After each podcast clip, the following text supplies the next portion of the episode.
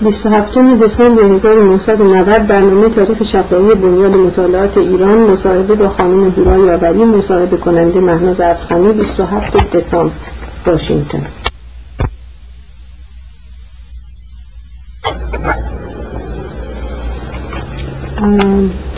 خب چطوره که شروع کنیم از ابتدای زندگی از اولین خاطرات و از اینکه کجا به دنیا آمدیم تو چه خانواده ای؟ ممکنه از اول اول شروع کنیم. من تولدم در عراق بوده. پدرم اصلا خانواده مذهبی عراقیه که البته بعدها دیگه به تهران آمدن در تهران زندگی می‌کنم مادرم اهل رشت بازم یه خانواده مذهبی. با این تفاوت که مادرم پدر خیلی به نسبت زمان پیشرفته داشته در نتیجه سالیان بچگی مادرم در اروپا گذشته در اتریش زندگی می‌کردم. و وقتی که به ایران آمدن انگلیسی و آلمانی بلد بودن ولی فارسی بلد نبودن چند سالشون؟ مادرم مادر خودش رو در دو سالگی از دست داده. و بعد با پدرشون رو اروپا رفتن. با خواهر برادر دو, دو تا خواهر یه دونه برادر. اونجا زندگی کردن تا دوازده سالگی. بعد برگشتن. بعد که به ایران آمدن معلوم نیست. جز چون پدر ظاهرا خیلی پولدار بوده. معلوم نیست که واقعا توطعه بوده برای اینکه اون پدر از بین بره یا نه ولی پدر به یه مرگ ناگهانی میمیره. و سرگذشت عجیب اینا پیدا می‌کنن. از نظر اینکه امو اینا به حالت گویا نظری به ثروت داشتن. آقای جلال عبدو پدر آقای جلال عبدو قیم میشه و اینا یه مدتی می‌برن پیش میرز کوچیکان جنگلی اونجا بعد اسیرشون می‌کنن. بعد دوران مالی خیلی سختی میگذرونن برای اینکه همه اموال محرومون بوده و اینا و بعد میان در تحت سرپرستی خانواده مادری که اونا خیلی آدم های مذهبی. بعدها که دیگه من بزرگتر شدم و خیلی مطالب فکر کردم معلوم نیست که واقعا تفاوت بین اون دو محیطه که نادرش زندگی می‌کردن یا هر دلیل دیگه ای نتیجهش این شده بود که مادرم خیلی مادرم مذهبی بود خیلی مذهبی. و در خاطرات من از بچگی اگر اولین خاطرات بگم براتون چیه؟ مثلا خاطراتی از که من نماز می‌کنیم و حتما روزه می‌گرفتیم. و به شدت باید مراقب تکالیف و ت... کارهای مذهبی بود.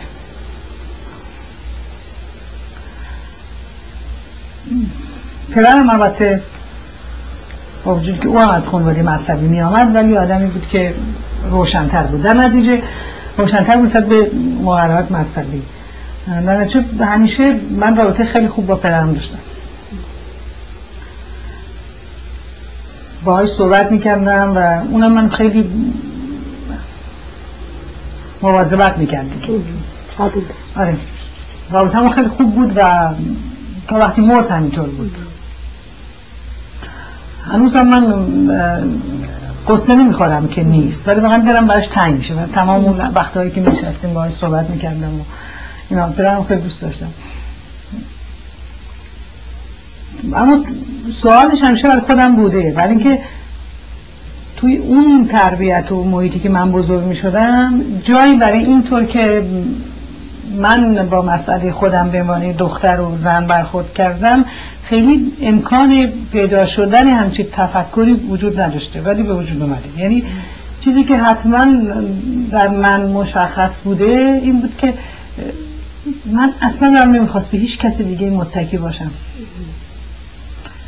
و اینو فرق که زن باشه یا مرد باشه اصلا آگاهی به اون صورت نداشتم که از چه چیزی از چه قدرتی فرار می‌کنم. برای اینکه پدرم به مانی قدرت خیلی دوستش داشتم. رابطه اونطوری باش نداشتم که از قدرت او فرار بکنم ولی همیشه کارام خودم دوست داشتم که بکنم و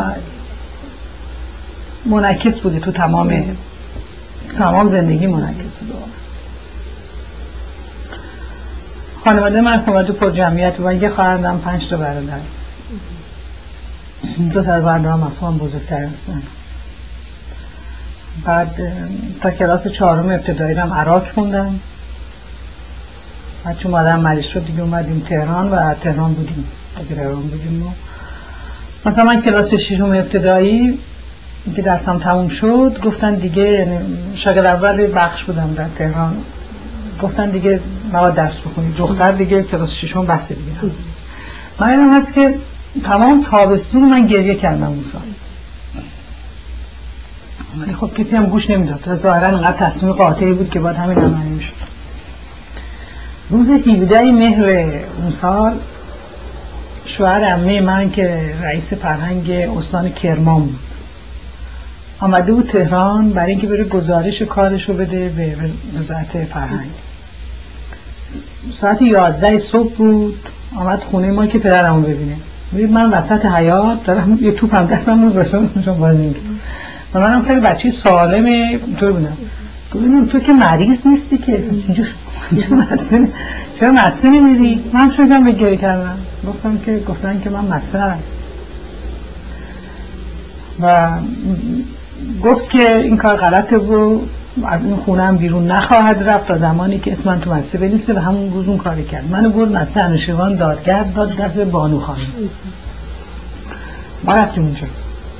اتفاقا یه روزی بعد یک سال پیش تو نیویورک نشسته بودم و فکر کردم که به زندگیم که نگاه کردم دیدم که خب اون چیزی که الان هستم خیلی با اون چیزی که آرزو می‌کردم باشم خیلی متفاوت نیست.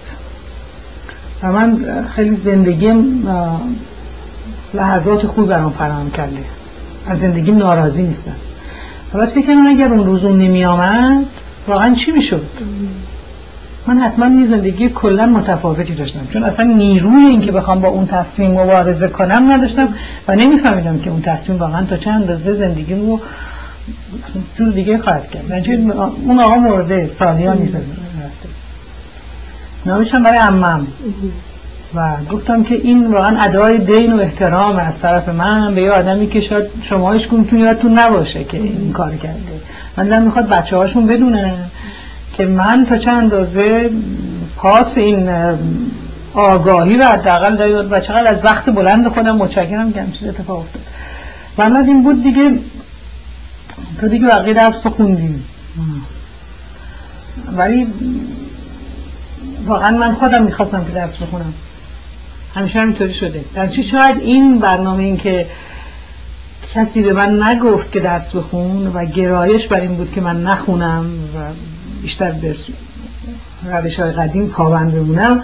ایشون که درس خوندم برای من در تمام زندگی نه به صورت کار بلکه به صورت لذت و آسایش در اومد. چندین بار این تو زندگی اتفاق افتاده. بار اول نیست. هر بار که خیلی دیدم سخته خدافزه تنها فکری که به خاطرم رسید که دو محصول درس بخونم. شاید نمی‌دونم کسی اینا, بالا باید یه مقدار روش فکر کرد بعد این شد که دیگه تازه باید دانشگاهی شده بودم که عروسی کردم. بعد دیگه بچه ها دنیا اومدن. بعد یه روز واقعا فکر کردم دیدم که باز اینم نمیشه. بچه ها خیلی کچولو بودن و اینا. بعد تصمیم کردم دو درس بکنم رفتم دانشگاه. وقتی که رفتم روانشناسی خوندم. وقتی فوق لیسانس گرفتم مرکز مطالعات یعنی مرکز مشاوره و راهنمایی دانشگاه تهران رو اون سال استاد روانشناسی کلینیکی ما باز کرد. و منو که شاگردش بودم و ظاهرا دستشو خیلی دوست داشتم بود تو مرکز استخدام کرد و این اولین کار من بود که تو دانشگاه تهران می‌کردم.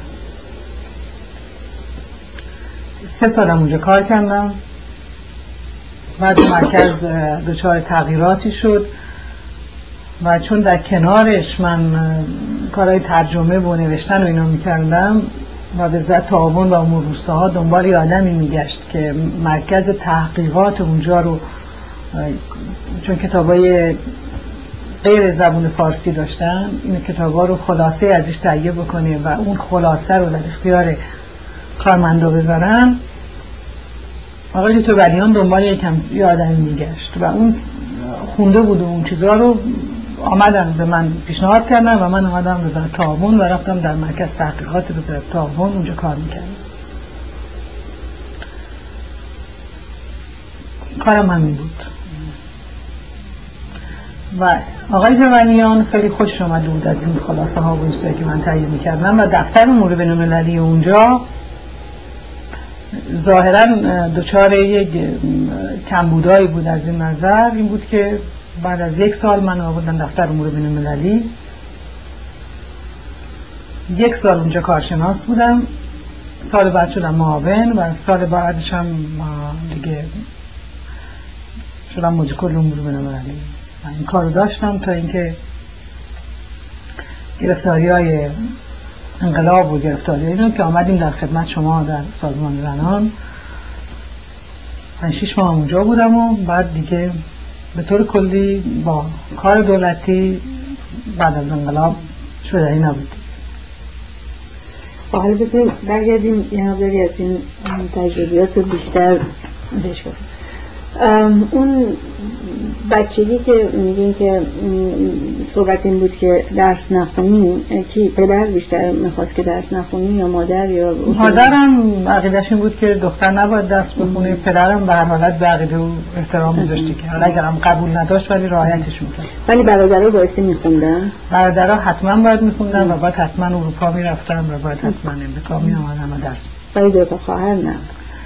این البته در یه مورد دیگه هم تکرار شد که من کلاس دوازدهم که بودم مسیح هدف بودم بورس دانشگاه امریکایی بیروت رو گذاشته بودم به مسابقه و من اون بورس رو بردم. ولی اون موقع هم نشدن که من برم بیروت درس بودم در حالی که همون سال برادرام رو فرستادم اصلا آلمان. مادر با هجاب بود. بله. وقت شما بایستی جادو میسن با روسری. با روسری. یعنی مدرسه همه با روسری بله. بنده یه گوز انقلاب کردم گفتم دیگه روسری. در اصولا توی رابطه با مادر خب واجب بزرگ شدن و زن شدن و اون چی که انتظار می‌رفت از یه زن و اینا هیچ صحبتی می‌کردین یا به خاطر دارین که مثلا چی فکر می‌کردن؟ زن خوب چجور کسی باید باشه یا؟ خب زن خوب زن خوب فرمانبر پارسا بود و در اون زمینه هم آگاهی ها رو می‌دادن و کنترل بیشتر بود. مسئله واقعا آگاهی نبود. مسئله این بود که تا چه اندازه ضوابط رو بتونن اونقدر حاکم بکنن بر رفتار که خب رفتار به اون صورتی باشه که متناسب با اون چارچوبی که می‌خواستن. که البته جوانب منفی خودشو خیلی داشت واقعا. ولی در این حال خیلی از جهات دیگه کمک کرد. یعنی چارچوبی که آدم میپذیره و اون چارچوب میارای اجتماعی رو اونچنان سخت نمی‌کنه که آدم برای اینکه بتونه توش عمل بکنه لازم باشه اونا رو بشکنه و از بین ببره. و این یه سپر حفاظتی اگه تعبیرهای روانشناسیش برسیم ego رو مواظبت می‌کنه. چون اون یه super ego خیلی قوی ایجاد می‌کنه. که اون super ego در تضاد با ego نخواهد بود. چون ego خودشو با اون super ego قبلا یکی کرده و ترتیبات کار داده. خیلی از این جهت کمک کرد. اون احساس شکافتن احساس از پادر اومدن خورد شدن احساس حقارت کردن به دلیل اینکه کاری که به دلیل اینکه حس گناهی که معمولا از شکستن قراردادهای اجتماعی پیش میاد. اینا هرگز در من پیش نیومد. خب ولی کششی نبود به طرف چیزای دیگه؟ اونقدر واقعا به صورت قاطع گذاشته شده بود. که به نظر نمی آمد واقعا یعنی من هرگز دلم نمی‌خواست که کاری رو که اونا نمی‌خوان. مثلا عبارت از این بود مثلا فرض بکنید که من با پسر همسایه حرف بزنم اینا. دلم من حرف نمی‌زنم منتها اون چیزی رو که بعدها دیگه در روانشناسی آموختیم که مکانیزم جبرانیه که در این مکانیزم جبرانی شما اون چیزی رو که حس می‌کنید. بیشتر هم حس کردنیه و در سطح آگاه ذهن هم صورت نمی‌گیره. در سطح ناخودآگاه صورت می‌گیره. اون چیزی که به نظر نقص و کمبود میاد از راه دیگه جبران میشه. و این جبران اون وقت کانال های مختلف پیدا می‌کنه به تناسب خصوصیات شخصیتی هر آدمی از طریق دیگه سعی می‌کردم که اون چیزی رو که مثلا اونا می‌خواستن من اون رو نشکنم ولی جای دیگه ای چیزی رو که می‌خواستم به دست بیارم. که شاید مثلا فرض بکنید که ساعت های درازی رو که تمام تابستون تمام تابستون کتاب میخوندم. چون سینما مثلا باید نمی‌رفتیم. اصلا نه نمی‌رفتیم. مثلا با پسر امو اینا نمی‌تونستیم ما صحبت بکنیم. ولی خب یه باغ خیلی بزرگی بود که می‌تونستیم توش راه بریم و من پدرم چون خیلی اهل خوندم بود کتابایی و کتاب اون رشته‌ای که دوست داشت فلسفه بود و تاریخ بود که من میخوندم. منظورم که یه جوری بالاخره یک مفری در اون حالا نیروهای ذهنی یه جوری جا میشن. مکانیزمش مشخصه واقعا که چه اتفاقاتی میفته ولی یک مفری پیدا میشه. و توی اون مفر آدم احساس راحت می‌کنه.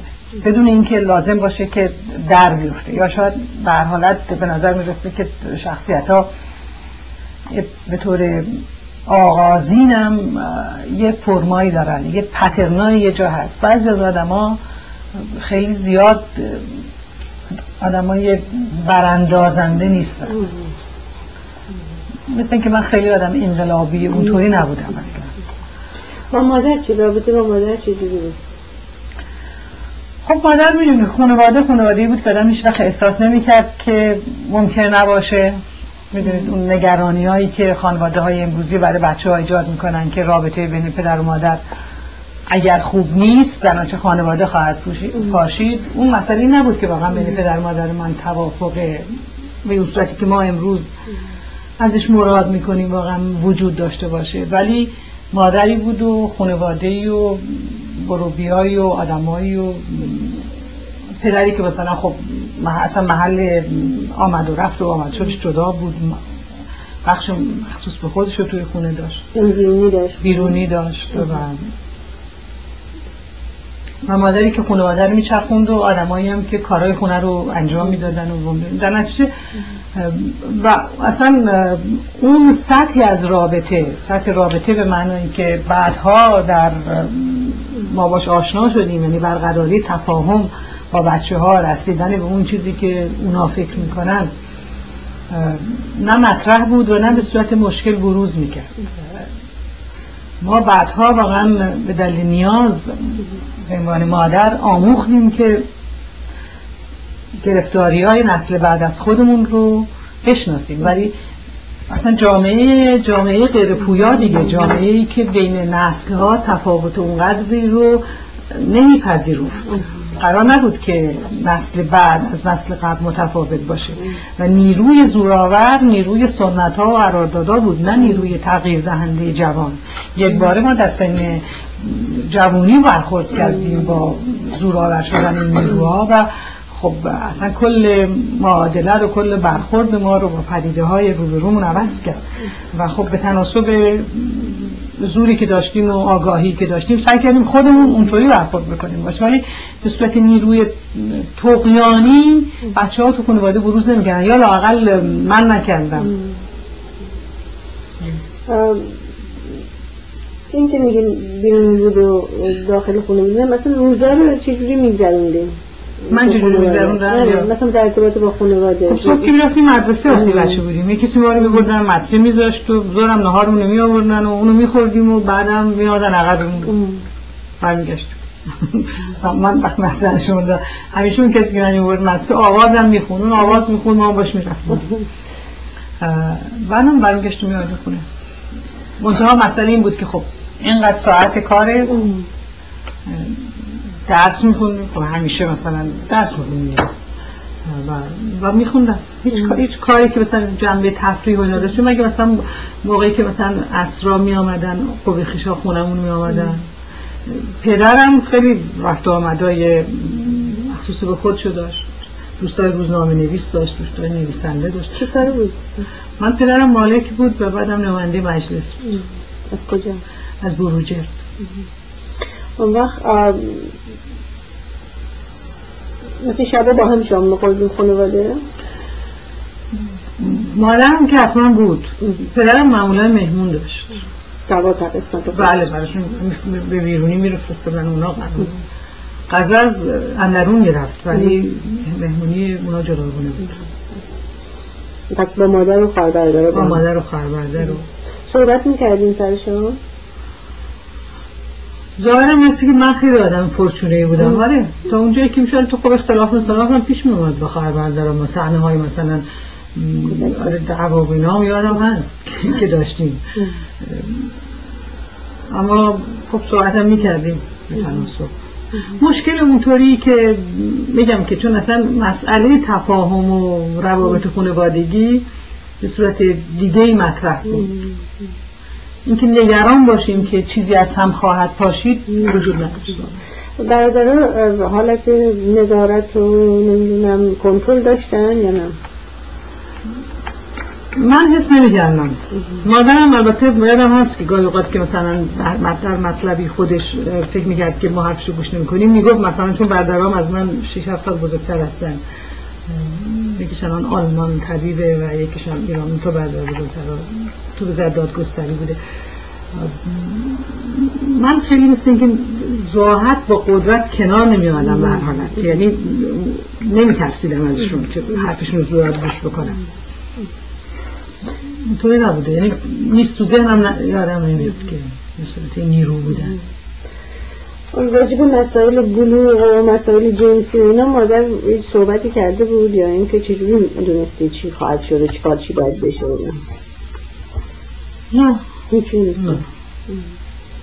یعنی با هیچ کس صحبت نکرده بود صحبتی که بخواد به آگاهی برسه نه. اما اولین ارتباطی که با برای ازدواج و با مرد و اینا داشتین چی بود؟ کی بود؟ چه وقتی؟ خیلی واقعا بذارید مقدماتی که براتون گفتم یعنی ارتباط با مرد مطلقا امکان پذیر نبود من آدمی که باید زندگی کردم یک بار دیده بودم در که من دانشکدیم رفتم و دیگه بعد از اون ندیدم تا روزی که عروسی کردم. هیچ نوع سابقه آشنایی و اینو نبود. اونو من خواسته دارم بله. یه نسبتی بود دیگه نسبت خانوادگی. بود که شما نبود ولی از طریق یک ازدواجی به خانواده منصوب شده بود. سهمی خواستگاری رو یاد داریم بله. چجوری آدم نه اونم تازه مادر و اون دخترمه من که با اونا ازدواج کرده بود آمدن بعد بخشی مردانه آمدن پیش پدرم. منم رفتم تو اتاق اونا من دیدم این اتاق زنانه یا مردانه؟ اتاق زنانه چه چه چه کار باید می‌کردی؟ هم تابیل بشینی؟ مثلا هم کاری که می‌کردیم که چایی و نمی‌دونم از این حرفا بعد نظر خواستن که می‌خواین جانیم طرف بشین چیزی که به بحث و گفتگو گذاشته بشه خصوصیات اخلاقی رو ببینیم چه جور و فلان یعنی باز مثلا اینطوری باشه مثلا همون باز میارات میارای سنتی یا آدمی پدرش اینطوری باشه مادرش اینطوری باشه مثلا اشتهار به کاری که اونا دوست نداشتن نداشته باشه. و وقتی که اونا نگاه می‌کنن خوشون بیاد ازش. بعد وقت اون تعریف می‌شد میار تصمیم گیری خودشون و تصمیمشون هم بعدا برای ما معتبر بود دیگه. لاقل برای ما یعنی اونا تصمیم گرفتن اونا تصمیم گرفتن. گفتن. که خوبه بود اما عروسی هم همون سیستم همیشه. تمام تشریفات سنتی و غیر سنتی منتها دیگه مثلا عروسی من تو باشگاه دانشگاه تهران بود خیلی مفصل کنان اینو بود.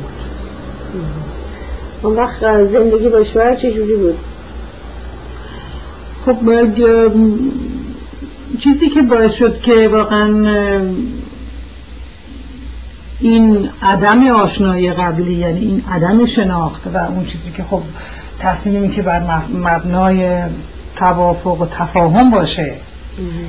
چون این تصمیم به این صورت گرفته نشده بود اگر اون ذهن سازشگر من با چارچوب و اینا نبود احتمالا می‌تونست مشکلات خیلی زیادی رو ایجاد بکنه. ولی چون همیشه قرار بود که یعنی اینطور من آموخته بودم که در اون قالب راه خودم رو پیدا بکنم خب زندگی هم ادامه پیدا کرد و بچه ها دنیا آمدن و بعدم خب منطقه من کارهای خودم رو اون تو کردم. اما باز مسئله اون نبوده که می‌دونی اصل رو بشکنیم و فلان اینا. ولی خب اون تو تفاهم به اون صورت که واقعا اون کاری که من می‌کنم مورد تفاهم و توافق طرف مقابلم باشه؟ نبوده. بچه اولی دختر بود بله اما مسئله نبود شوهر برای شوهر که دختره. نه. مسئله بزرگ کردن بچه ها اصلا این یکی واقعا چون تو ذهن خود من نبود و اینا باز از سالان است که همیشه برای خود من وجود داشته. یعنی من اصلا همون به همون دلیل که قدرت فیزیکی و اصلا قدرت رو نپذیرفتم هیچ وقت خودم از هیچ مردی من اصلا کمتر حس نکردم. تو خونه تو خونه هم همینطور بود. یعنی این فکر من باعث شد که بچه ها همینطور نیستن نگین همینطور نیست. پسر هم همینطوری نیست. هیچ وقت فکر نکردیم که مثلا نه به صورت اینکه بخوام حقی رو بهشون حقی رو که دیگران ازشون گرفتن من بخوام بهشون بدم. خیلی طبیعی به نظرم آمده که اینطوریه. یعنی آدم ها اینطوری هم فرق نمی‌کنه دختره. اصلا فکر نکردم واقعا به صورت. من در زندگی خودم هم خیلی فکر نکردم این یه دختر پسر داریم دو تا دختر داریم که این موقع گشت مدرسه؟ چند سالشون بود بچه؟ نگاری که گذاشتم کودکستان نگار سه سالش بود. اون سال من هم بعد اول درس خوندم و بعدنم کار کردم. اما بعد بچه های دیگر رو نه نگار کوچیک است. من بچه ها رو خیلی به فاصله کم پیدا کردم. بچه یک سال با هم فرق دارم از اون بعد دیگه مرتب کار از اون بعد دیگه مرتب کار کردم. توی بزرگ کردن بچه ها چجوری چجوری بود با این کار کردن و وضع زندگی و خب مسائل خاص خودشو داشت دیگه نمی‌تونست بدون مسئله باشه و بلد سوالای زیادی رو همیشه مطرح می‌کرد. موقعی که بچه مریضه موقعی که سرد هزار گرفتاری هست و موقعی که من به خصوص که کار اداری طوری پیش رفت که من در ظرف سه سال یک باره مجبور شدم که ساعتهای بیشتر از ساعتهای معمول اداری رو تو اداره بگذرونم. من روزایی می‌شد که از صبح که از خونه رفتم تا ساعت مثلا هفت هشت شب نمی و بعد به خاطر کارم من مجبورم تو مهمونی های سیاسی و اینا شرکت بکنم. همه اینا یه مقداری با اون روش معمول و برحالت مقدارش هم مقبول هم هست. یعنی تردید نداره که اگه من وقتی بچه مریضه پلوش بشینم به بچه بهتر رسیدگی میشه تا اینکه من نباشم. مشکلاتشو داشت. منتها کمکی می‌کرد یعنی آگاهی که آدم به هر حالت به خاطر کار کردن و به خاطر خوندن و همینا پیدا می‌کنه کمک می‌کنه که آدم برای مسائل راه حلایی رو پیدا بکنه و با بچه ها به جای رابطه مستمر مداوم در خونه یه رابطه دیگه در یه سطح فکر و عاطفه باش رو برقرار بکنم که من روی مسئله خیلی خیلی کار کردم. بچه ها رو همیشه از سنین مثلا 5 6 سالگی من با خودم تک بردم بیرون میشستیم با هم غذا خورد هنوز من اینطوری هنوز من با بچه ها وقتی با هر کدومشون یا با هم یا تک تک که میریم با هم شام می‌خوریم یکی از وقتا خیلی خوشه چون خیلی اصلا یعنی هیچ نوع فشاری من تو این رابطه ندارم و می‌تونیم ساعت ها با هم حرف بزنیم. ساعت ها می‌تونیم من به خصوص با نگی. خیلی اصلا پلیژر واقعا. پلیژر سنی که با نگین چقدر من و نگین 19 سال نیست رفیق نیست آره دیگه شده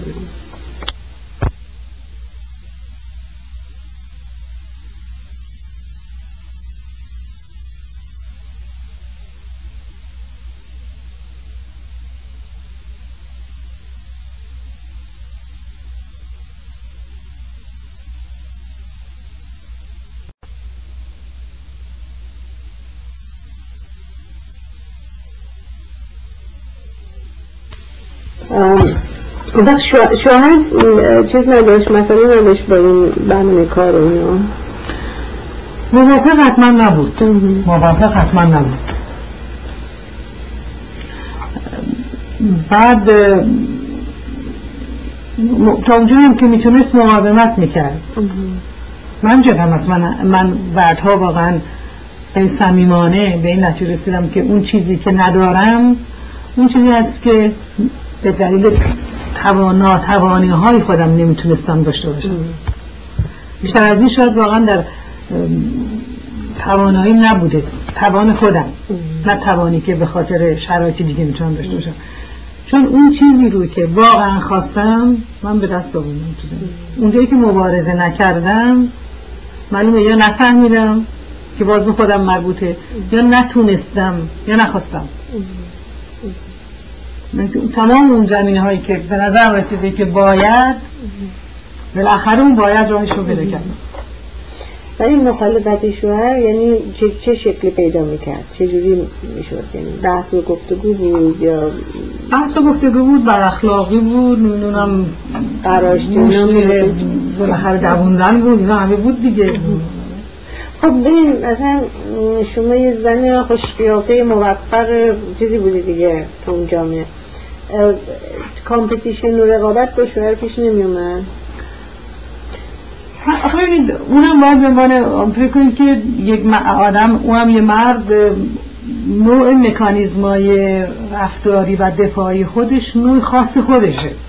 در مورد او به نظر می آمد که مکانیزمش به صورت عقب کشیدن و ویدرول بود بیشتر به اینکه این وارد بشه حتما نمیپسندیده خیلی حتما آسون نبوده برای یعنی خیلی بیشتر توجه می‌گرفتی تا اون دیگه هرچی باشه. به خصوص در یه سالهای آره دیگه. از اون کاری انقدر که موفق بودی اون نبود نه؟ آره اگه در رشته خودش بگیر نظامی نظامی بود. اون یه سالهای خیلی خوب پیش رفته بود. ولی بعد دیگه اونطور که خودش دلش می‌خواست پیش رفته بود تو زندگی. هر حالت راحت نبود دیگه. راحت نبود خیلی.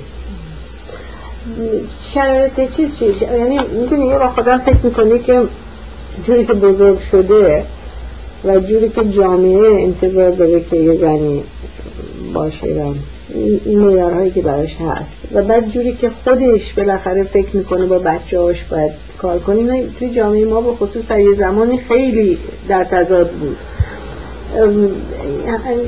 این مسئله نداشتی ببین اینکه اونایی که جوری بزرگ شدن که میپسندن خیلی اتوماتیک مثل که اون الگو رو پیاده می‌کنن برای بچهشون. ولی اگه آدم اونجوری که بزرگ شده یه براش سوال هست جامعه هم برای خودش یه معیارهایی داره. هر بار مثل که آدم باید رو هر موردی باید تصمیم بگیره رو هر موردی باید دوباره فکر کنه که چی می‌خواد بکنه راجع به بچه ها چیزایی نداشتیم؟ چرا؟ حتما شاید به همین دلیل بوده که من در مورد بچه ها خیلی سعی کردم که چیزایی رو که بر خودم مشکل بود و آسون نمی‌تونستم داشته باشم برای بچه ها خیلی فراهم کنم مثلا به نمونه من نگینو که می‌خواستم بزنم کودکستان تمام کودکستان های تهران رو که به نظر می‌شد کودکستان های خوبی هستن رفتم دیدم. هیچ کسی نگفته بود که این کار رو بکن واقعا. رفتم دیدم و بعد انتخاب کردم بین اینا. این تو مثلا فرض بکنید کار دیگه از قبیل نقاشی و نمی‌دونم. البته خب زمانم زمانی شده بود که کم کم این ارزش مطرح می‌شد که بچه ها نقاشی باید بشن مثلا یه چیز موزیک موزیکی بشن دستگاهی رو براشون. آره اونطور نشد که مثلا یعنی من در اون گذشته فرو نرفتم به صورتی که به صورت ارزش قالب خودم در بیاد. آره. و این مثل اینکه با من همیشه بوده. یعنی الانم باز من خودم رو راحت تر تون تون تونستم تطبیق بدم کمتر رنج بودم خیلی نموندم. مثل من اصلا این شک و خیلی مجموعه پدرم هستم. و همینجا خیلی دوستش داشتم. شک و؟ شک. شک راجع به همه چی شک راجع به ارزش ها شک راجع به اینکه این فکری که من بوش هستم فکر درستی هست یا نه. خیلی آدم اینطوری بود. ولی می‌خواستین که دخترها درس بخونن و آزاد باشن و معاشرت کنن با پسر و اینا؟ دیگه اون زمان واقعا هم از اینکه ما می‌خواستیم و نمی‌خواستیم در سطحی که اون بچه ها زندگی می‌کردن به صورت یک ضرورت بود. نه اینکه ضرورتی بود که جامعه که اونا توش بودن به صورت ارزش تحمیل می‌کرد. اگه من می‌خواستم نظرم که بچه ها تو اون باشن دچار تضادی می‌شدن که کافی بود که خب من ارتباطم با مدرسه بچه ها خیلی زیاد حفظ می‌کردم. من همیشه تو انجمن خانم مدرسه بودم و می‌رفتم میامدم خب می‌دیدم بچه ها چجوری هستن. یه تصمیم بود که باید من می‌گرفتم که آیا بچه ها رو بذارم مدرسه ای که پسر و دختر با هم هستن؟ چون اون موقع در ایران خیلی راحت بود که من بچه ها رو بذارم مدرسه دخترونه. ولی بچه ها رفتم مدرسه ایران زمین. دیگه. آدم باید با خودش اول تکلیف رو باید معلوم می‌کرد دیگه. نمی‌شد که ایران زمین بریم مثلا در پارتی ها شرکت نکنیم. یعنی پس اون وقت تصمیمی بچه ها رو اینجوری بزرگ کنیم یه تصمیمی در ارتباط با گذشته. شاید اون وقت نمی‌دونستم واقعا. خب وقتی بچه ها کوچولو الان نمی‌تونن فکر کنن اینا گنده میشن چیکار می‌خوام بکنن؟ نه چون خب من گذاشتم تو مدرسه ولی خب با این بچه ها منم رشد می‌کردم. منم با این بچه ها میومدم مسائل اونا رو روز به روز میدم که چجوریه خب حتما منم تغییر کردم. شاید اگه مثلا من موقعی نگین سه سالش بود اگه من می‌گفتن نگین می‌خواد بره دیت شاید من خیلی سخترم بود. ولی وقتی نگین 15 سالش شد دیگه منم تغییر کرده بودم. و جامعه هم تو این دو نسل جامعه خیلی تغییر کرده بود دیگه. یعنی اونطور البته یه بخشی از جامعه رو اون کل جامعه خب خیلی نمیپذیرفت دیگه. کل جامعه هم ارزش خودشو داشت. ولی بیشتر ما به این بخش مربوط شده بودیم دیگه. بعد وقتی که از دانشگاه می‌رفتی سازمان چه وزارت تعاون چه, چه تفاوت هایی می‌دیدی؟ یعنی محیط فرق می‌کرد محیط دانشگاه با محیط وزارت خونه؟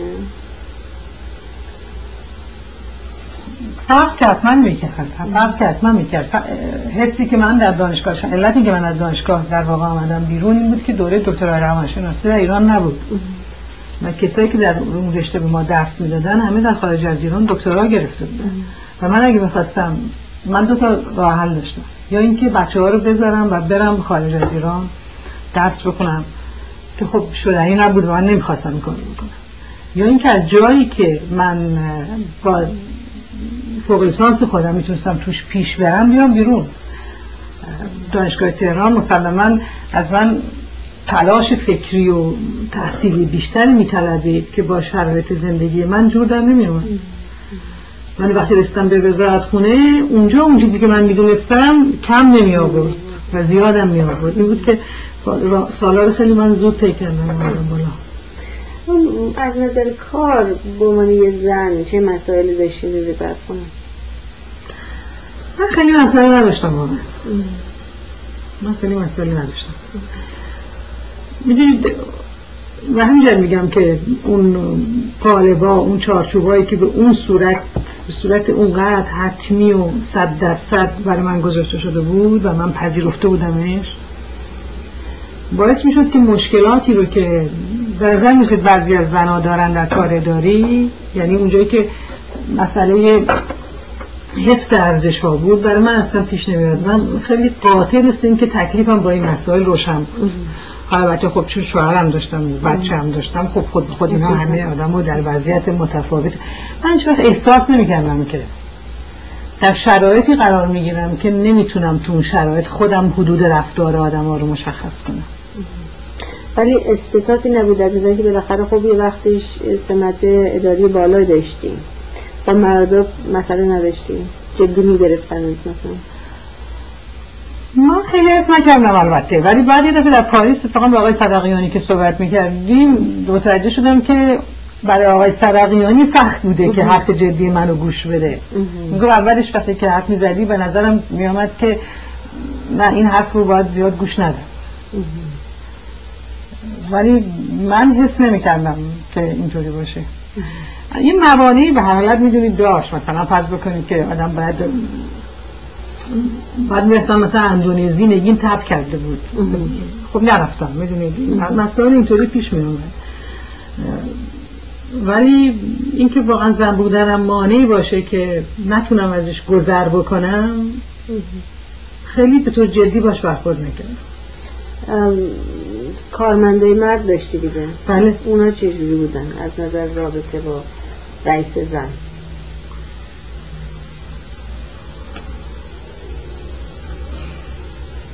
من باز چون من معاونم مرد بود.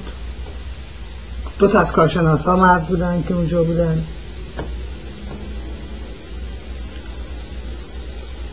نمی‌دونم مثلا یه مورد که مجبور شدم که چون من خیلی سعی کرده بودم و سعی می‌کردم که اونطور نباشه که مثلا به خاطر اینکه من متصدی مقامی هستم یه سری کارا رو نکنم یا اینکه اینو یه جوری به کله آدم ها فرو کنم که مثلا در یه رده بالاتر. ولی یک بار که مجبور شدم این تذکر رو بدم نمی‌دونم فکر نکردم به خاطر اینکه مرد شاید او به خاطر اینکه مرد بود.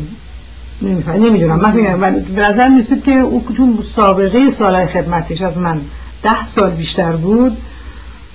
ولی من در جای بالاتری از او قرار گرفته بودم. به نظرش می‌رسید که این اتوریتی رو نمی‌تونه بپذیره. بیشتر به این مسئله فکر کردم. مثلا چه چه موردی بود؟ یادم است که من یه گفته بودم یه کاری بشه و او گفته بود جور دیگه و وقتی که من پرسیدم جوابی که دادیم بود که تا من اینجا هستم اینطوری میشه. و دیگران هم که وایستاده بودن در چون من از دیگران خواهش کردم که برن بعد برایشون توضیح دادم که شما اینجا نیستید. فعلا من اینجا هستم و تا زمانی که من اینجا هستم اینطوری خواهد شد. و فکر کردم که بعدها که فکر کردم راجع بهش فکر کردم چون در دستگاه اداری به اونم معیار خودشو داشت. آدمی که سابقه خدمت بیشتری داشت به نظر می رسید که خود به خود حق نسق بیشتری مطالبه می‌کنه حالا به اصطلاح کشاورزی. شاید اینطوری شاید اینطوری فکر می‌کرده. ولی بعد قبول کرد؟ بعد قبول کرد. با پس با مقامات زیر یعنی با آدم زیر دست مسئله زیادی حس نمی من نمیشتم واقعا. یعنی مسئله که نتونم ازش میگه شاید علتش واقعا زن بودن اینا نبود یا زن بودن و مرد بودن. علتش بود که من خیلی به اون مقررات دست و پاگیر اداری نه آشنا بودم و اونقدر دور بودم ازشون که اصلا یه سیستم دیگه عمل می‌کردم یه راه دیگه عمل می‌کردم. و می‌شد. کسی دیگه بود در سطح مدیر کل در وزارت تعاون اون وقت؟ که زن باشه؟ بله. چند نفر بودن؟ اتفاقا وزارت تعاون از نظر تعداد زنان خیلی من یه دفعه رفتم وزارت خارجه و اونجا خیلی بعدش خیلی بد بود. مثلا زنان رو در حد مثلا توی میسیونایی که از وزارت تعاون می‌رفت من خیلی اوقات شده که به رئیس هیئت از طرف وزارت خونه رفتم ولی اونا اصلا زن در حد تصمیم گیری سیاسی نمی داشتن فقط منشی بودن توی هیئت خیلی دیگه نه بود. زنای دیگه چی؟ اونا مسئله داشتن با به خاطر اینکه زن بودن فکر ببین مثلا یه نمونهش خانم عاقبلیه مثلا شما از خانم عاقبلی شما سوال بکنید من گمان نمی‌کنم باید باید خودی صحبت بکنید من حس نمی‌کردم که او هم مسئله به این صورت داشته باشه. مسئله به صورت دیگه بروز می‌کرد. یعنی اونجایی که من می‌دونم. البته اگه من قرار بود مثلا فرض بکنید تا دو سه سال دیگه میموندم چون مثلا دلم می‌خواست که خب بیشتر پیش برم دیگه. قاطعا باید با اون قدرت های جا افتاده تو وزارتخونه در میافتادم یک عاملی که منو کمتر در معرض خطر قرار می‌داد این بود که رشته که من می‌دونستم این زبانی که من می‌دونستم کاری که من می‌دونستم خیلی زیاد رقیب تو حوزه مردان نداشت و روابط بین المللی اصلا چیز شناخته شده ای نبود. طور بود که مواردش پیش می آمد مثلا فرض کنیم که کنفرانسی بود که اصلا هیچ کی خبر نداشت که در اونجا چه, چه میگذری. چون اکثرا هم که متصدی بودن اونا نمی‌دونستن. همیشه روابط بین المللی در وزارت تعاون و امور روستاها یه چیزی بود که حالت وزیر وزارت خونه خیلی متوجه اهمیتش نبود. یعنی اگر قرار بود که من می‌شدم مثلا فرض بکنید که معاون امور شرکت های سهامی زراعی و تعاونی های تولید یا یا واحد کشت و صنعت اون موقع بود که با این با این قدرت ها باید حسابی در می حالا چجوری منو می‌زدن؟ لابد به بخش زنانه چون در اجتماع ایران اون بخش زنانه آسیب پذیری بیشتری داره حتما توجه می‌کنم من زمینه من خلاص داوطلبی نه اینکه داوطلب اصلا حائز شرایطی نداشت به صورت بعد الان چه, چه سالی بود؟ این سالهای هفتاد و اوایل هفتاد بود بله. من محیط رو کی شروع شد که ببینیم که داره تغییر می‌کنه؟ یعنی از نظر سیاسی. کی, کی حس کردی که من اولین هشدار رو در اوایل سال 1978 گرفتم که رفتم سوئد. کنفرانسی بود از طرف اف و دولت سوئد در مورد تابونی های مصرف. من از طرف وزارت رفته بودم ولی دعوت رو دولت سوئد کرده بود. اونجا چون به این آدمایی هم که توی این اجلاسی های شبیه به کار ما شرکت می‌کردن خب دیشون هم میشناختیم. یه جایی بود سی کیلومتری استکهلم این جای قشنگی بعد برای بار اول من دیدم که از صبح که من میام صبحونه بخورم همینطور ملت دور من جمعم و سوالایی می‌کنن که سوالا اصلا ربطی به کار کنفرانس نداره. سوالا سوالای سیاسی راجع به ایرانه. من که می‌دونستم شنیده بودم که خب مثلا فرض کنید در تبریز و قم و اینا یه نارضایتی. هست ولی این واحد گسترده به این صورتی که اونا سوال می‌کردن که ناشی از اقامتشون در خارج از ایران بود و خبرهایی که از طریق خبرگزاری ها در خارج پخش می‌شد و ما در شرطی که من بودم حداقل من مطلع نمی‌شدم ازش یه هشداری بود واقعا. بعد در خود ایران چی؟ کی کی متوجه شدی که بس؟ نه دیگه برگشتم معلومش بود. دیگه. چی حس می‌کردی چی فکر می‌کردی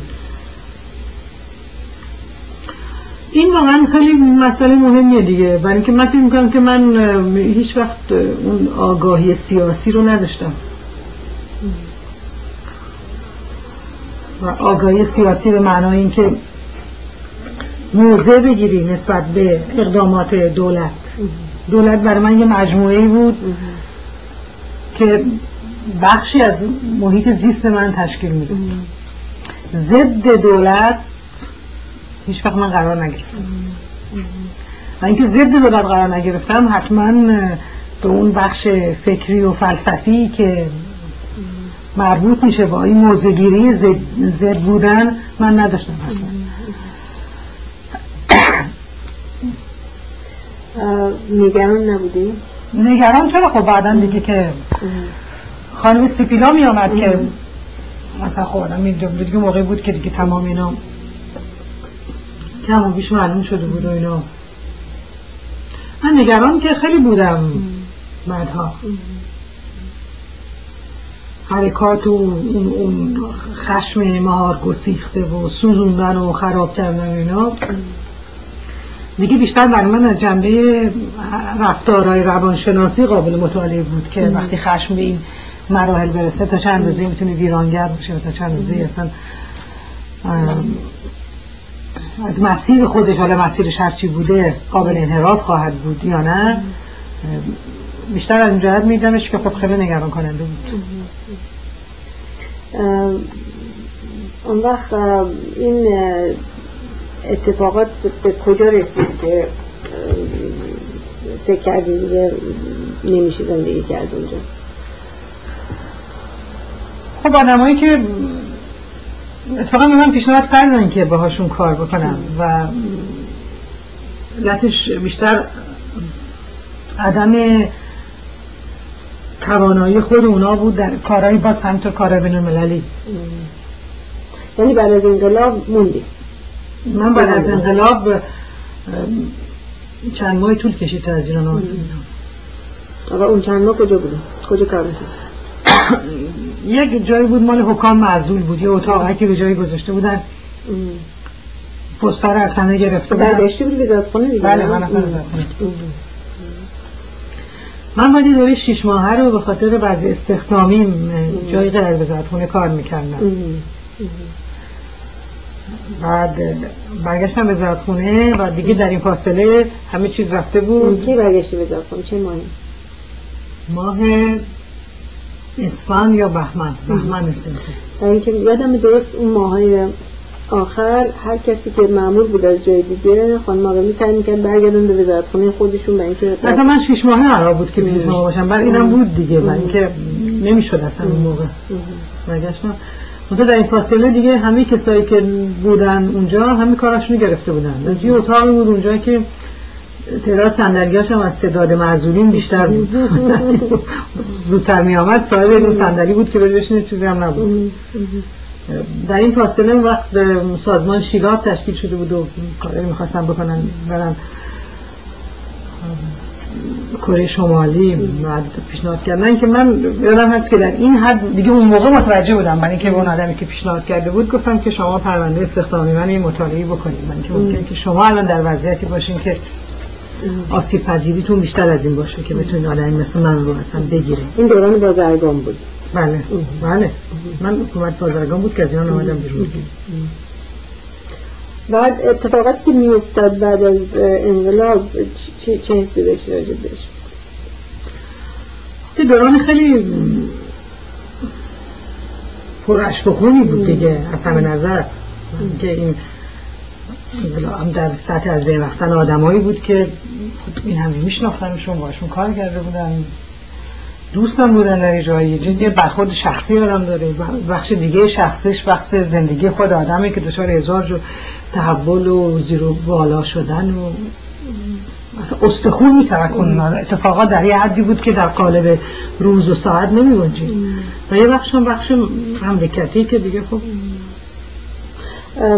شوهر در چه بود ایران بود بعد در فرصتی که تونست آمد به اروپا یه مدت اروپا بود. من خب پاریس زندگی می‌کردم ابتداً.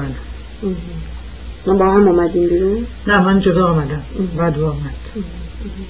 من همون اوایل حکومت بازرگان نامه مخصوص رو که لازم داشتیم نامه نوشتم و خلاصه پرونده رو گذاشتیم و فرستادیم و بعدم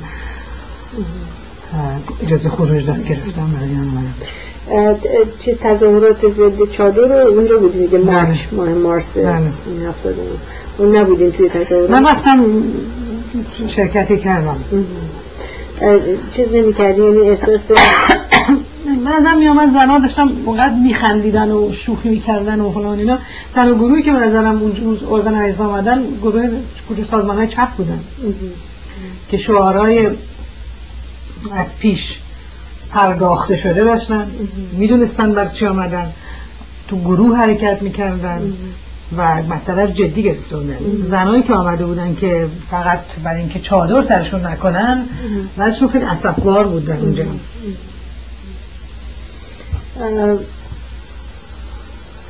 بعد می‌دونی که چه اتفاقاتی برای زن داره میفته یعنی معلوم بود دیگه که نه دیگه موقع معلوم بود. موقع معلوم بود. بعد چجوری اومدیم بیرون؟ نه من پاسپورت اینا مسئله نداشت.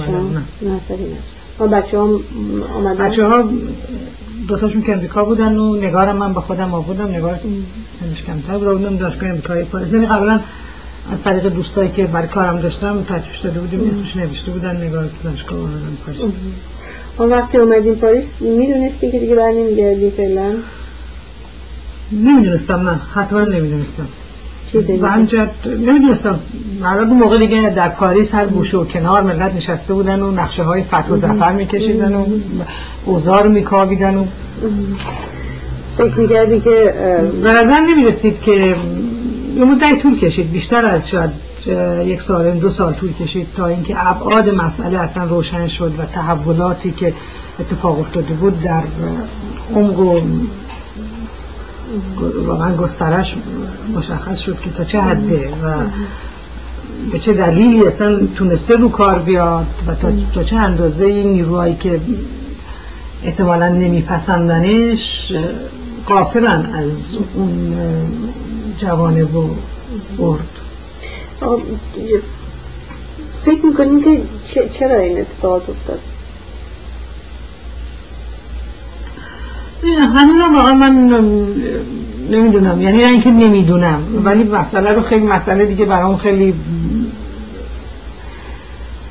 قابل تعمل تر از اینه که بتونم به این صورتی یعنی بخوام اصلا به این صورتی بهش جواب بدم. برای اینکه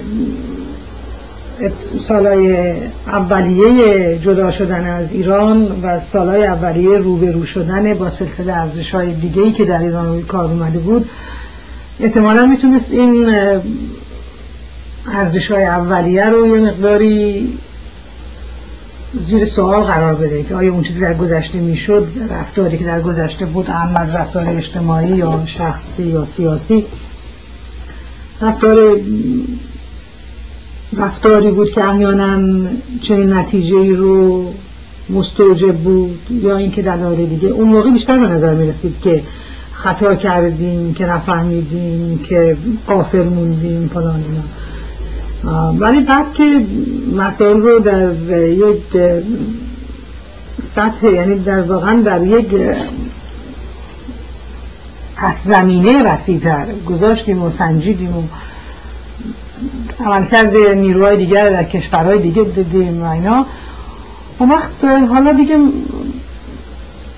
جور دیگه است. در نتیجه یک به نظر می‌رسه که عوامل خیلی زیاد در زمانهای خیلی هم متداخل هم بر هم گذرنده هم در هم گذرنده هم دیگه می‌تونن تاثیر بذارن که حادثه به این صورت پیش بیاد. خاطرهای خیلی دور شخصی من امروز که با آگاهی امروز که فاصله می‌گیرم ازش نگاه می‌کنم می‌تونسته هشدار دهنده باشه. ولی نه برای ذهنی که اون تو وایستاده و درگیر اونجاست بلکه ذهنی که 20 سال فاصله گرفته از حادثه و در این 20 سال تغییر کرده. با, با سابقه 20 سال تجربه و آگاهی برمیگرده اونجا نگاه می‌کنه. ولی این موقع حتما به نظر نمی‌رسه.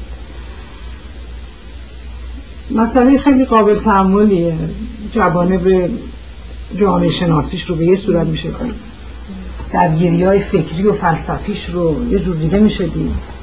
که چطوری این دوتا فکر اصلا در کنار هم دیگه همیشه در ایران بودن. هر کدوم نیروی بیشتری در یک مقطع تاریخی پیدا کردن زور خودشون رو اون یکی اعمال کردن. و یه وقتایی هم کنار رفتن. و یه وقتایی هم اگه آدم از نوشته هم در نظر بگیره کنار هم دیگه قرار گرفتن و آمدن یه جاهایی با هم دیگه همزیستی و همسویی و همگرایی داشتن. سوال خیلی مشکلیه دیگه نمیشه. من حداقل به این آسونی نمی‌تونم بگم که چرا اینطوری شد. به تعاون که کار می‌کردی وظایف مدیر کل بین چی بود؟ چی کار می‌کردی؟ چی؟ اونجا چه چه چه ما دو نوع همکاری داشتیم دیگه. یکی همکاریمون با سازمان ملل و اف و بقیه سازمان های تخصصی وابسته به سازمان ملل بود که هر کدومشون به یه نحوی یه نوعی خدمات رو می‌تونستن به روستاها بدن.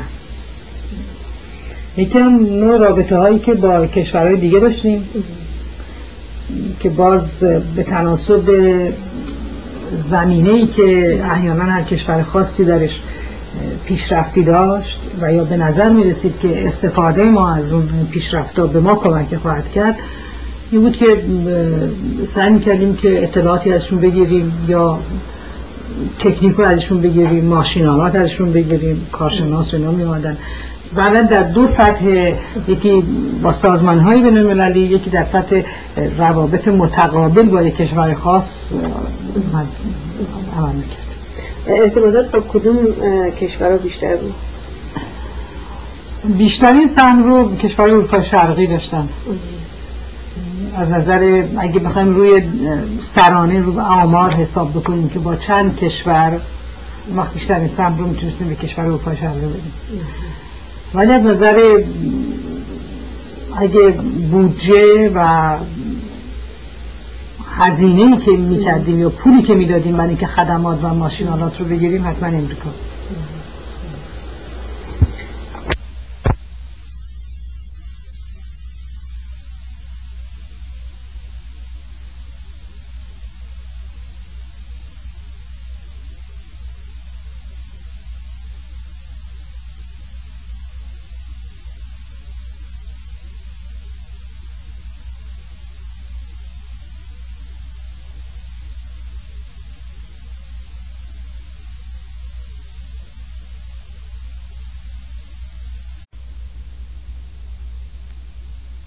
بنیاد مطالعات ایران مصاحبه با خانم هورا یاوری مصاحبه کننده مهناز افخمی 27 دسامبر 1990 واشنگتن نوار دوم.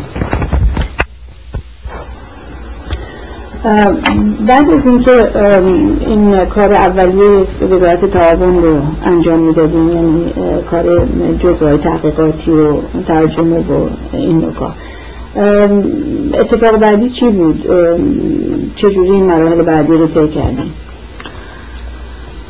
من اون که می‌کردم به مثل اینکه کاری بود که به درد خورد و ازش استفاده کردن. در نتیجه به من گفتن که دفتر امور بینالمللی مثل اینکه پرونده هاش اینا دوچار مسائلی بود در هم بر هم بود. نامه های خواسته بودن پیدا نشده بود و به نظر می که خیلی منظم کارا پیش نرفته این بود که گفتن که من برم دفتر امور بینالمللی دفتر امور بینالمللی کمک بکنم. من رفتم اونجا و خب یه خانمی هم اتفاقا رئیس ما بود خانم زهرا سمیعی. اون مدیر کل خانم زهرا سمیعی رئیس دفتر امور بین‌المللی بود بعد دیگه من کار می‌کردم با خانم سمیعی هم رابطمون خیلی خوب بود. کارایی بود که من می‌تونستم انجام بدم کارایی هم بود که خانم سمیعی انجام می‌داد. خیلی راحت با هم دیگه کار می‌کردیم. در که خانم سمیعی ظاهرا با آدمای دیگه مشکلاتی داشت. ولی واقعا رابطش خیلی خوب بود. تا اینکه این مجموعا از تاریخ که من رفتم تا دفتر امور بین‌المللی اون موقع اصلا معاون نداشت. یک سال بعدش خانم سمیعی با وزیر صحبت کرده بود و خلاصه موافقت کرده بودن که من بشم معاون دفتر امور اما این هیچ وقت به صورت نوشته تو پرونده من نیومد. هیچ وقت. منم مطابق همونطور که گفتم بهتون که اصلا من این مقررات رو نمیشناختم حتی بچه مالی که حتما در حقوق من موثر بود من اینم براش چیز نکردم. آنچه خانم سرمی خیلی واقعا همیشه بر من چون من کارهای ترجمه می‌کردم. همیشه. و خب خانم برام قرارداد با کنسورسیوم اینجا میبست و من کار می‌کردم و یعنی منظورم که بده طلبکار کنم نمی‌دونم ولی اون بخشی که توی جز بود من فقط کارا رو می‌کردم. بودم اونجا. دیگه هم فکر می‌کردن که من معاونم ولی من چیزی نبود تو پرونده تا اینکه مصادف شد به وقتی که بخش خصوصی در ایران فعال شد و برالت جلوه های استخدامی رو مطرح کرد با حقوق های خوب برای آدمایی که بودن و کارمندای دولت می‌تونستن با 20 سال سابقه خدمت و حقوق کامل بازنشسته بشن. اگه خاطرتون هست هم چیزی خانم سمی پیشنهاد خیلی خوب گرفت از بانک ناسیونال پاریس در ایران چون می‌خواست شعبهش باز کرد با بانک اعتبارات. یه موسیلاله بود که رئیس اون بانک بود و خانم سمی عنوان ادوایزر آقای در ایران می‌خواست کار بکنه. در چه آمد و از کار خودش فاصله گرفت. یعنی خواست که باش بشه. بدون اینکه با هم مشورت بکنه واقعا رفته بود و آقای وزیر گفته بود که بله من فقط باید بهتون میگم من فقط از خودش نقل قول می‌کنم. که بهش گفتم که تا الان اگر که این کارا چیزی شده و شما راضی بودید اینا رو این آدم در می‌کرده. البته منم میشناختم همه ولی خب همیشه رئیس آدم دیگه. و اینو من از نظر اونی میگم من از شما میگم که اگر آدم می‌خواد که کارتون منظم پیش بره این آدم رو نگه داره. و همینطور شد. من به من تقریبا شیش ماه من سرپرست بودم. بعدم دیگه حسام گرفتم. شدی رئیس شدم مدیر کل. مدیر کل.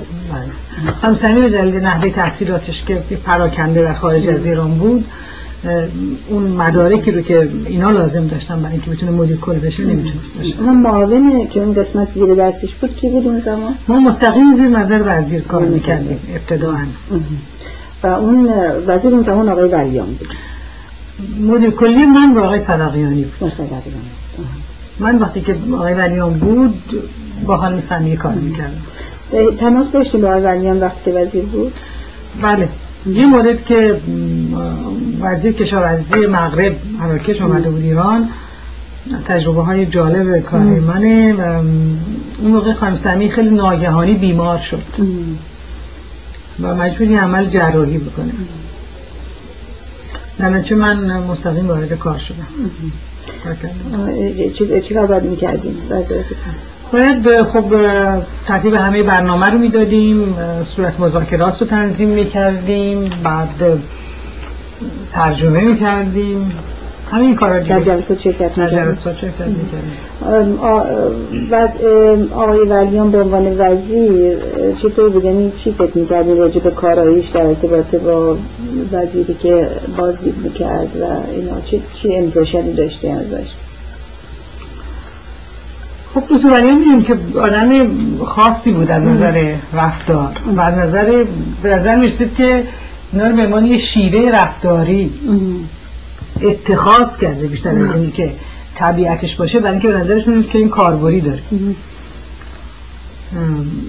شناخته شده هم هست دیگه روشات برای اینکه آدم های دیگر رو سرجاشون برشونه مثلا یه روز ممکن بود اونقدر از شما تعریف کنه که شما اصلا خودتونم تعجب کنید که چرا اینطوری هست. در این حال خیلی به جزئیات واقعا میپرداخت و چون خیلی آدم باهوشی بود خیلی آدم باهوشی بود. می‌تونست در آن واحد یک حوزه وسیع رو زیر نظر داشته باشه. در چه کار کردن باهاش مشکل بود. مشکل. و به خصوص سابقه اینو داشت که اگر که مطلبی خلاف میلش می‌دید می‌تونست به زمینه هایی که خب آدم سعی می‌کرد که مورد تجاوز دیگران قرار نگیره تجاوز بکنه و حرفایی بزنه که آدم دوست نداشت خب کار کردن باهاش خالی از نگرانی و تبدیل و اینا نبود من شخصا هیچ تو باش برخورد نشم من اینکه اصلا در اون سطح کار نمی‌کردم بین کارمنده وزارت خونه چه نوعی چیده؟ تو بریان؟ من یه روزی رو که رفت می‌تونم براتون بگم به عنوان یک نمونه که در خیلی تجربه عجیبی بود برای اینکه آدمایی که باهاش در سطح مقابل و اینا کار کرده بودن صدای خنده هاشون یه جوری عجیبی به نظر می رسید که این خنده ها درست مثل فنری که مدت ها فشارش داده بودن بالا سرش برش اینا هم تو میخندیدن و خوشحال بودن. ولی کارمندای پایین به خصوص واقعا اونطوری که رو دستش رو پاش افتاده بودن و دستش رو میبوسیدن و اینا به نظر می رسید که آخه داشت توی بنیانی خاصیت رو که یه لوتیگری یه نوع جوان مردی در رفتارش بود و پول می‌داد به اینا کمکشون می‌کرد خیلی متاثر بودن روزی که شما تماستون به بخش دیگه وزارت خونه چی بود؟ یعنی کارهای وزارت تعاون چجوری می‌دیدین؟ دستگاه موفقی بود نبود چی چجوری بود؟ من آخه در جای دیگه با آقای صدقیانی کار می‌کردم در زمان دکتر ولیان من نمی‌دونم واقعا برای اینکه هم مدت کار کردن من کوتاه بود همینم که اصلا اینطوری من وارد نشده بودم ولی وقتی که با سرقیانی کار می‌کردم یه روزی یکی از کارمندای دفتر امور بین المللی رو به آقای سرقیانی گفته بودن که این می‌تونه در دفتر آقای سرقیانی در ملاقات های خارجی آقای سرقیانی حضور داشته باشه و صورت جلسه بگیره. این غیر از کاری بود که ما خودمون می‌کردیم. روزی که این آدم رفته بود آقای صدقیانی از کار کرده این خوشش نیومد. نپسندید. تلفن کرد به من که من می‌خوام تو باشی. تو بیا. من رفتم. و گویا گزارشی که بهش داده بودم به من همون صورت جلسه مقدماتی همه چیز اون که همون در لحظه میگذشت. که کمک کرده بود از اینکه صرف جویی در وقت و زمان بود. صورت جلسه پیشنویسش تعلیمی شد همون دقیقه. و همون آدم دادیم یکی هم تایپ می‌کرد. درچه تا تمام آدم ها حضور داشتن این درفت امضا می‌شد.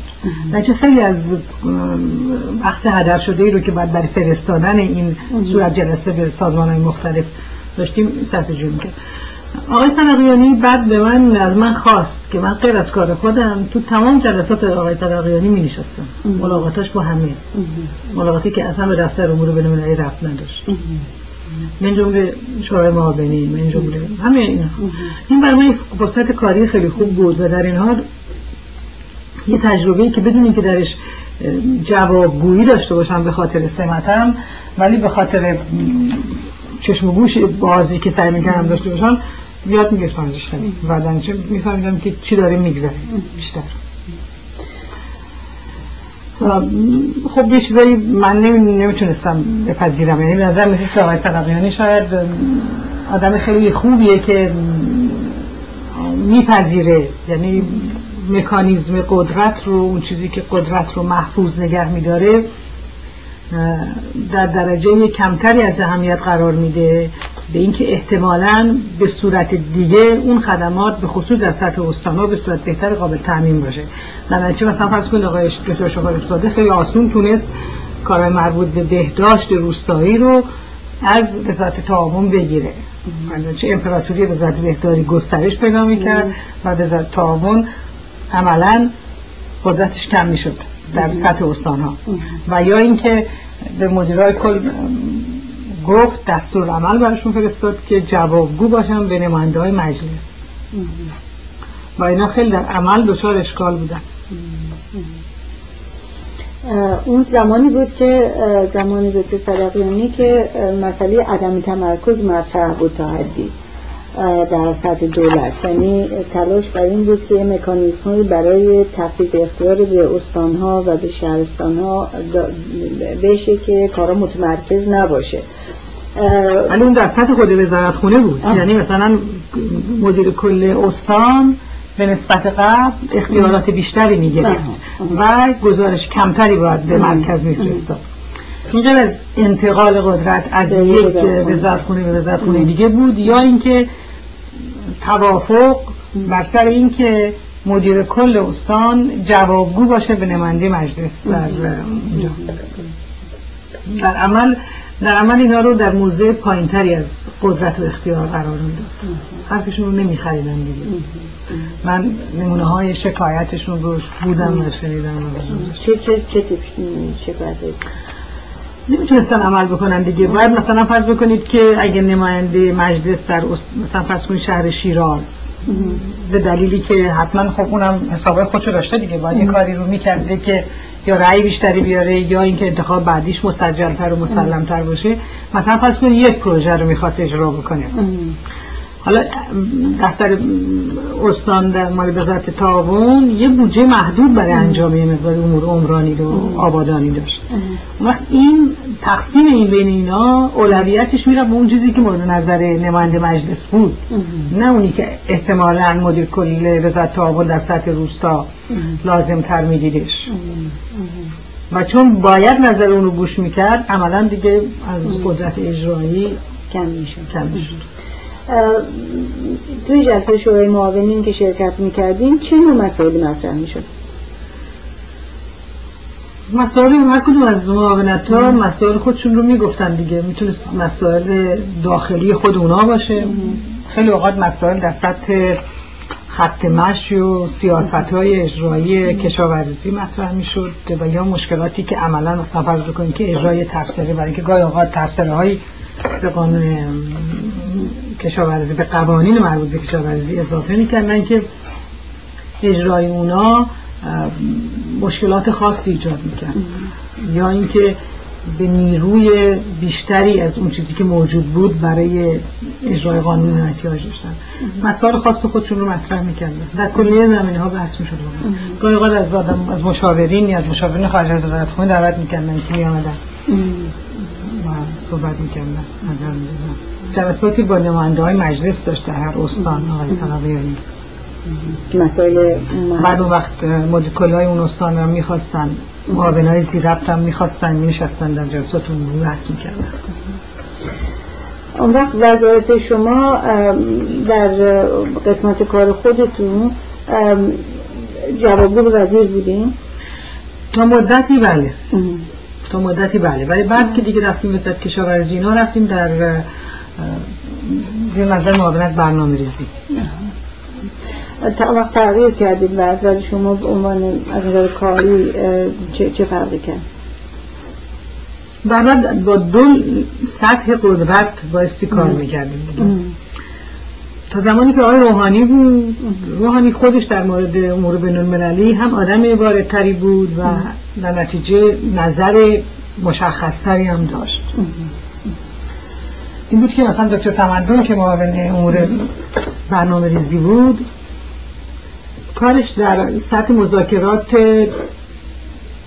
مثلا فرض بکنید که تنظیم برنامه عمرانی ششم سازمان ملل که با همراه با برنامه خود ششم ما نمایندهاش اومده بودن و صحبت می‌کرد در حد تنظیم خط مش و مثلا فرض بکنید که تنظیم اولویت ها که بعد باید البته به تصویر روحانی برسید ولی مسائلی بود که او خودش شخصا درگیر بود دیگه. و دخالت هم می‌کرد.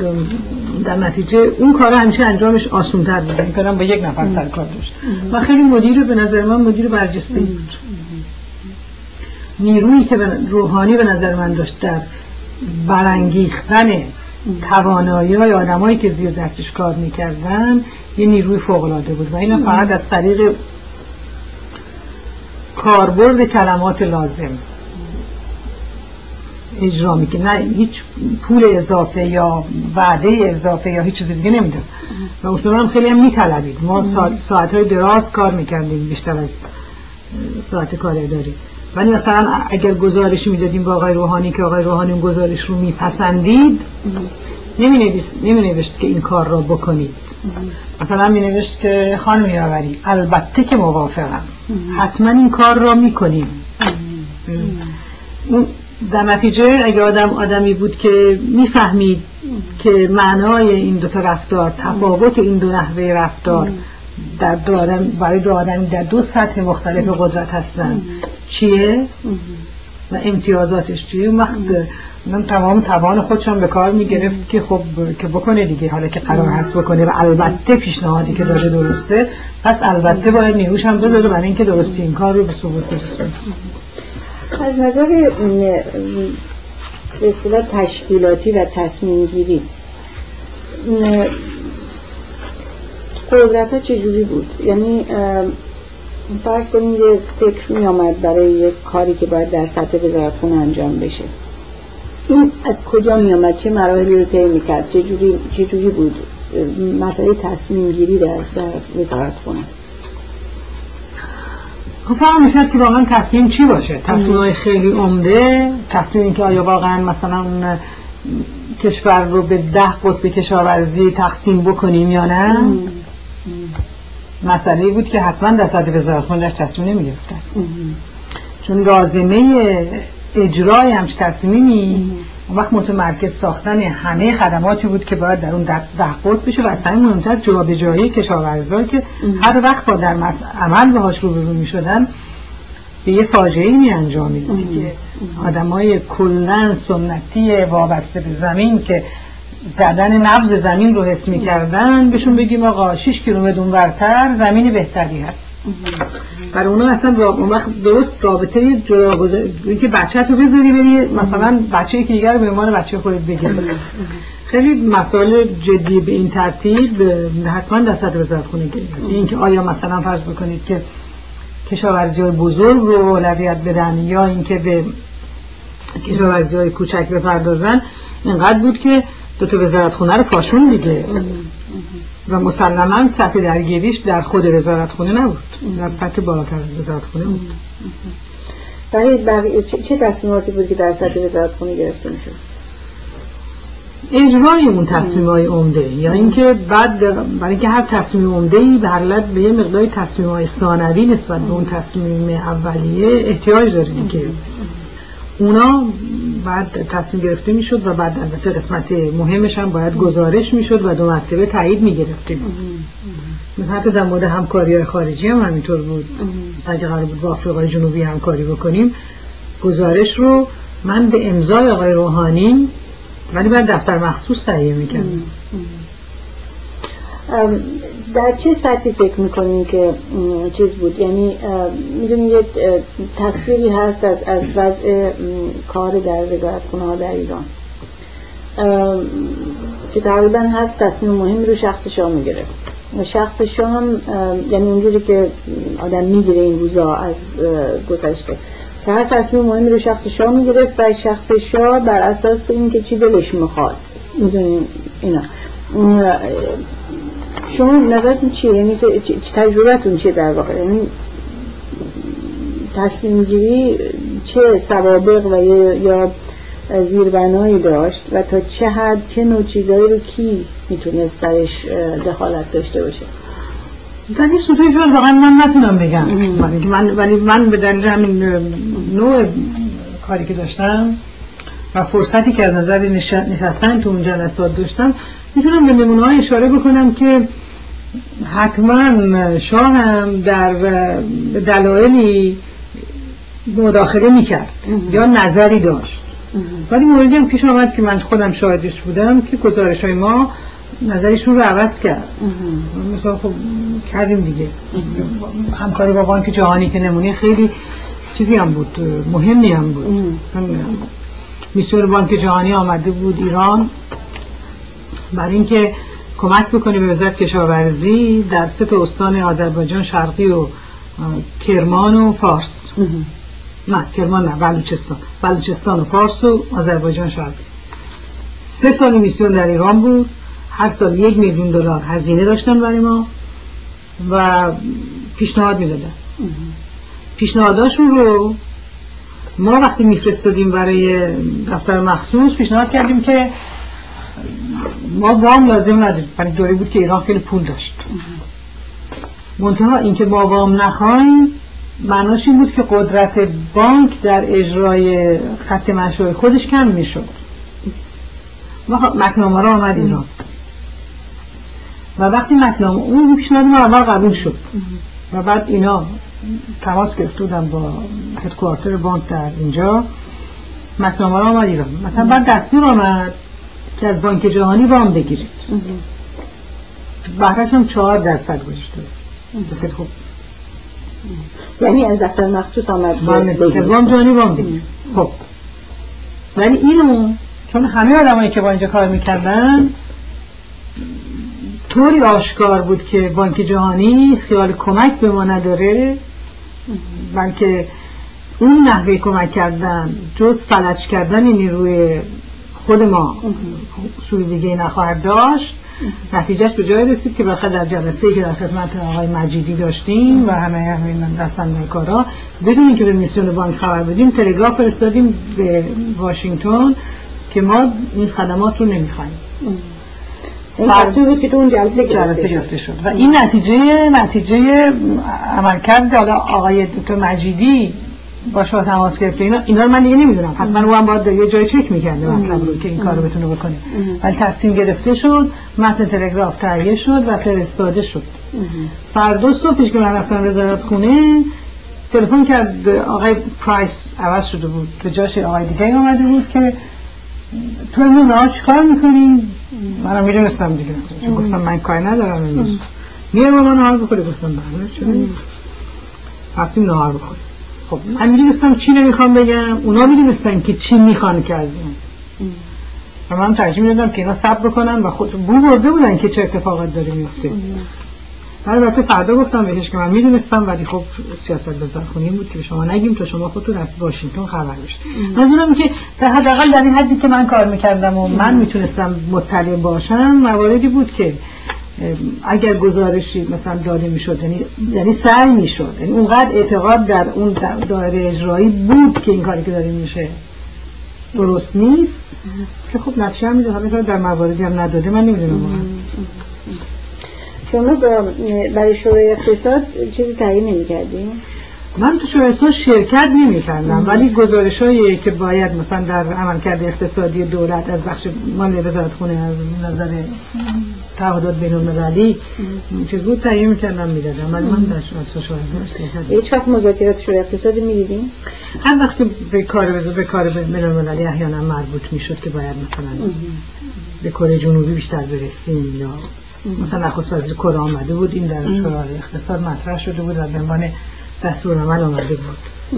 که ببینیم چرا کره جنوبی در ظرف مدت کوتاهی مثلا درآمد سرانه در روستاهای سه برابر شد.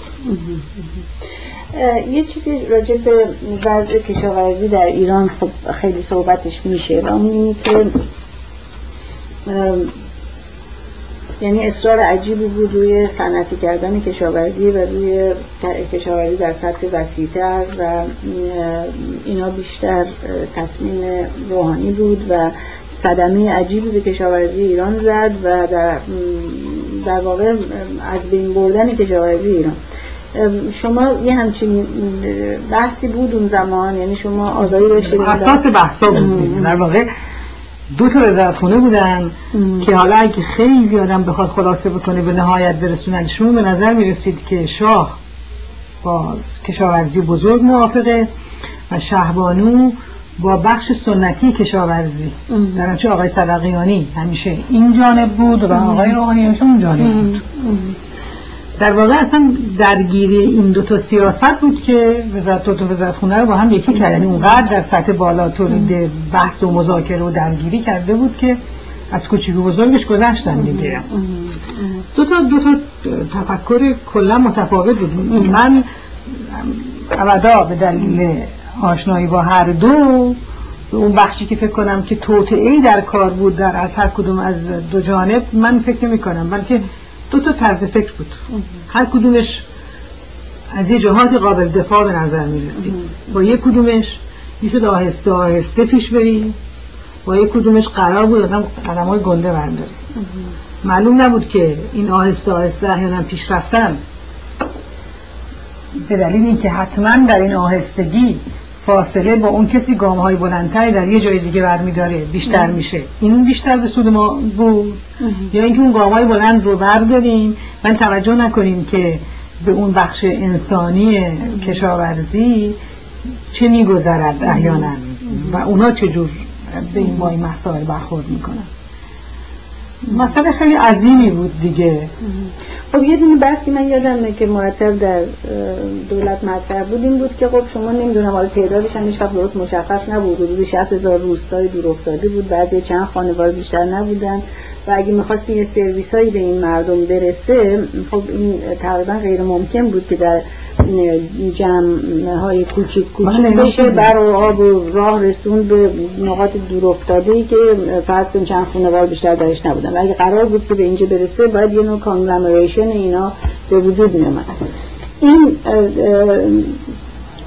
تجربه مسائلی بود که بود. طرفدار کشاورزی بزرگ بهش استناد می‌کردن دیگه. خب شما در این بحث رو شاهدش بودیم که بله، میشه بله. مثلا فرض کنید که حسین ملک در نظر بگیرید. حسین ملک علت اینکه آمد به وزارت خونه همین بود. اینکه حسین ملک با اصلاحات ارزی به عنوان یک اصل مخالف بود.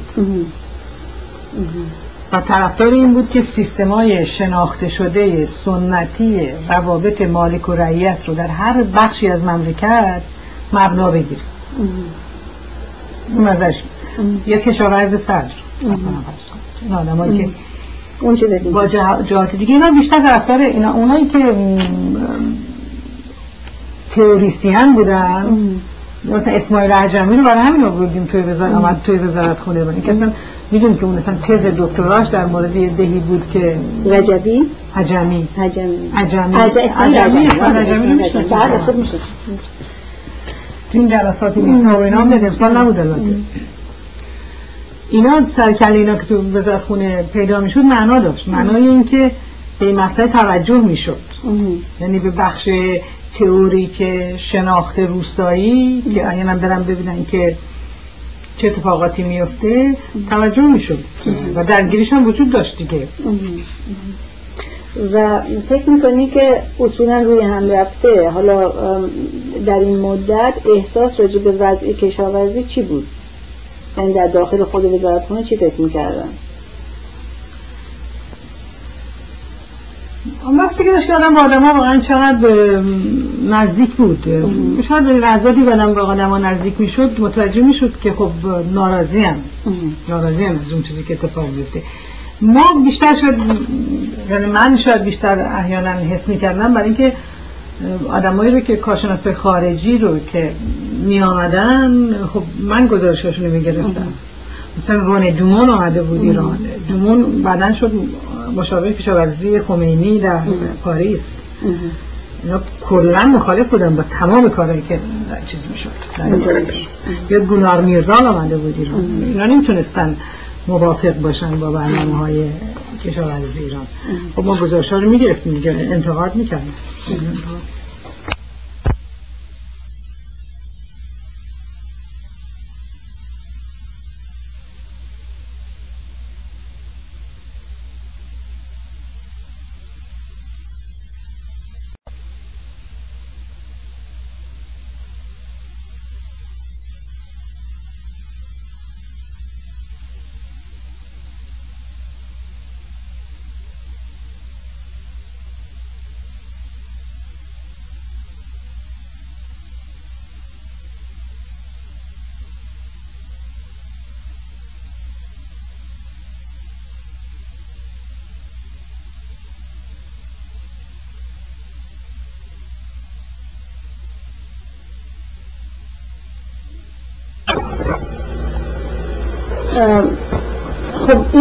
انتقاداتی که می‌شد از نحوه کاری که وزارت کشاورزی داشت و برنامه ریزی کلی که داشت اما این مشکلاتی که بود از نظر همین صحبت که می‌کردیم اینو چی می‌گفتن؟ یعنی یعنی چیزی راه چی بود از نظر اون برای قضیه فرض کنیم؟ شما اگر اگر مسئله تعداد روستاها پراکندگیشون کم بودی جمعیت و مشخصات زمین و غیره صحبت می‌کردین اگه اون یکی کارو نمی‌کردین اون وقت بعد در مقابل پس چی بد می‌کردین یعنی چی می‌رفتن به نظر می‌رسید که یعنی بعدها که دیگه مطلب به صورت یک مجموعه به هم پیچیده ای از مشکلات خیلی زیاد مورد توجه قرار گرفت به نظر میشید که از ابتدا وقتی که مسئله تغییر روابط کشاورزی تغییر رابطه مالک و زاره در ایران متوجه قرار گرفته و بعد دوست سیاست عمل شده ابتداعا اون بررسی های لازم نشده و ابتداعا سیاست های اجرایی هماهنگ نشده تا اونجایی که ممکنه با مشخصات هر کدوم از مناطق. در مشکلات موقعی متوجه قرار گرفت که عملا اینکه مثلا فرض بکنید که کدوم که اینا رو بکنیم این آسونی ممکن نبود. برای اینکه مثلا فرض بکنید که شرکت های سامی زراعی در مناطقی به وجود اومده فرض کنیم که می‌خواستن برگردن به کشاورزی سنتی و خانباری می‌دونید دو مرتبه باید تمام اون نظام جدیدی که در مالکیت در شرکت آمی زرایی و به خصوص تابونی های تولید پیاده کرده بودن رو اونها رو میشکستن. خب ولی آخر کشاورزی سنتی و یه جوابگوی نیازهای مملکت در اون روز به نظر می‌رسید باشه یا وقت به این ترتیب فکر می‌کردن که مثلا فرض خب تجربه کره تجربه دیگه ای بود. یا مثلا تجربه چون اینا رو بررسی می‌کردن و اینا میدن مثلا البته خب چون ما به کره اونقدر شبیه نبودیم.